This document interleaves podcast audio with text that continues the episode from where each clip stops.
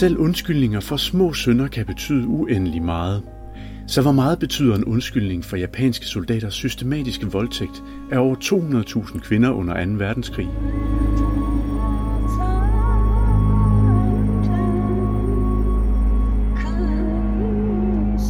I den her miniudgave af DIs podcast ser vi nærmere på dokumentarfilmen The Apology, som vi viser under filmfestivalen Docs & Talks i Cinematiket.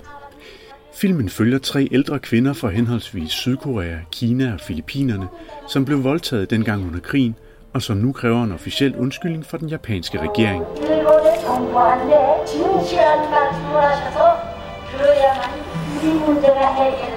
Sydkoreanske Grandma Jill er i Japan for at føre kampagne for en undskyldning, og her oplever hun, hvordan den japanske højrefløj er aktiv i modstanden mod hendes sag.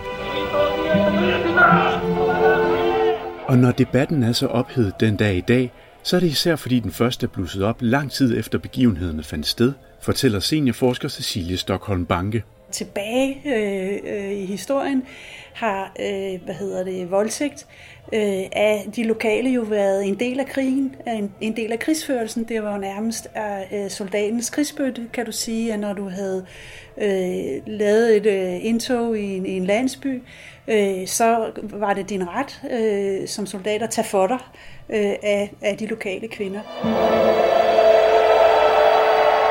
I det internationale samfund, så er det jo ikke mindst erfaringen op igennem 1990'erne med Eksjugoslavien og voldtægter af kvinder i Bosnien først og fremmest, men også Rwanda. Er det virkelig noget, som får det internationale samfund til at, vågne, og sådan så FN på sigt jo har indført resolutioner imod seksuelle overgreb under krig og konflikt mod civile. Og netop derfor har kvinderne levet deres liv i skam og fortrængning over det, der skete for 3/4 århundrede siden. The war is still going on. That was 1942. I was 14. Your father never knew? No, until they died. I told my mother we keep it ourselves because at that time it's really a dream. It's really a shame as a woman to be raped. Will you ever tell your children? Never. I never tell anyone. They will be ashamed of me. They will be ashamed of me. I know. They will. Yes. Skammen hænger jo ikke mest sammen med, og det ser man også fint skildret i filmen, hænger jo sammen med, hvad familie og lokalsamfund efterfølgende vil sige, når man er en ikke længere ren kvinde. Det er jo unge kvinder, vi snakker om, som bliver udnyttet som sexslaver af den japanske hær. Og det er klart, at det er så kvinder, som er besudlet, og som ikke længere er rene, og som så kommer tilbage og skal giftes, og skal indgå i deres lokale samfund og lokale kontekst. Så den skam bærer de jo med sig. Umiddelbart er de jo tavse omkring de overgreb, som har fundet sted, eller som de har været udsat for. Og det er faktisk noget, man ser generelt. Der var jo en enorm skam blandt de folk, som vendte tilbage fra korsetlejrene for eksempel. Men de talte ikke om det, de havde været udsat for, fordi de havde været udsat for en sådan fornedrende oplevelse eller behandling, så de simpelthen hellere ville fortrænge en fortælling. I feel guilty. I feel guilty all about it. If you could wish for anything, what would it be? If I can tell my children all about it, I would be very happy if they will accept. Filmen er en nær fortælling om de 3 kvinder og deres historie, men den stiller også implicit spørgsmålet, hvorfor Japan, og for den sags skyld andre krigsnationer, ikke bare undskylder for fortidens synder. Man ville skulle gå ind på meget nationalt niveau og vise Japan som en angrende nation på samme måde som for eksempel Tyskland er en angrende nation. Det er noget, store nationer ikke nødvendigvis er særlig glade for, og det kan du se, hvis du kigger på, hvordan andre lande forholder sig til deres fortid og til deres ageren under krig. Derudover så er der jo også en lang diskussion omkring, hvorvidt en undskyldning vil medføre erstatningskrav.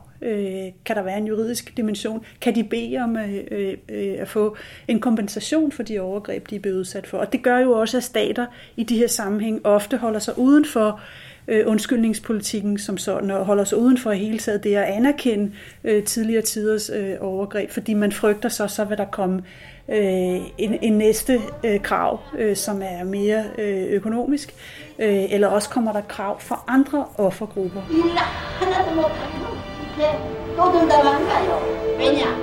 På vores eget niveau er diskussionen omkring slavehandel og hvordan om Danmark skal undskylde for slavehandel i forbindelse med de dansk-vestindiske øer. Nu er det jo 100 år siden, vi solgte kolonierne. Der vil jo være nogen, der mener, at det skal statsministeren sige undskyld for, men der er den politiske konsensus jo meget klar, at det vil man ikke sige undskyld for. Man kan godt gå ud og sige, at der er Lars Løkke faktisk gået ret langt i sin nytårstale, ved han går ud og siger, at det er en skamfuld hændelse.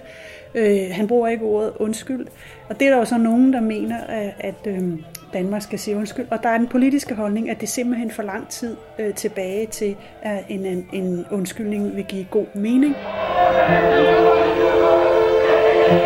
Hvis man vil se en film om tre modige kvinder, ikke mindst en meget modig koreansk kvinde, som fører en kamp for at få de overgreb, hun har været udsat for meget, meget lang tid siden, for at få dem anerkendt. Og den koreanske kvinde er jo ledet i en bevægelse. Og der synes jeg egentlig, at skildringen af hende som en stærk kvinde, som simpelthen ikke vil acceptere, at det skal være i orden, at de overgreb ligesom skal gå upåagtet, eller ubemærket, eller uerkendt, eller uundskyldt hen. Ja, det synes jeg egentlig er ret stærkt. Og også, at den der skamfuldhed kan man faktisk overkomme og bruge til noget konstruktivt, og til noget, som man kan handle på. Og det på en eller anden måde, så giver det jo, livsgejst. Og på den måde er det, selvom det er en lidt vanskelig film, så er det også en smuk og livgivende film, som jo handler om, at man som individ og som offer faktisk kan tage sagen i egen hånd. Det er den kanadiske filminstruktør Tiffany Chung, der står bag The Apology, som vi viser i Cinematiket den 23. februar. Her kan du også høre DIS-forskerne Cecilie Stockholm Banke, Robin May Schott og Yang Jiang diskutere, hvorfor det er så svært med de der undskyldninger, og hvad det betyder for ofrene. Du kan finde billetter på Cinematikets hjemmeside eller via dis.dk.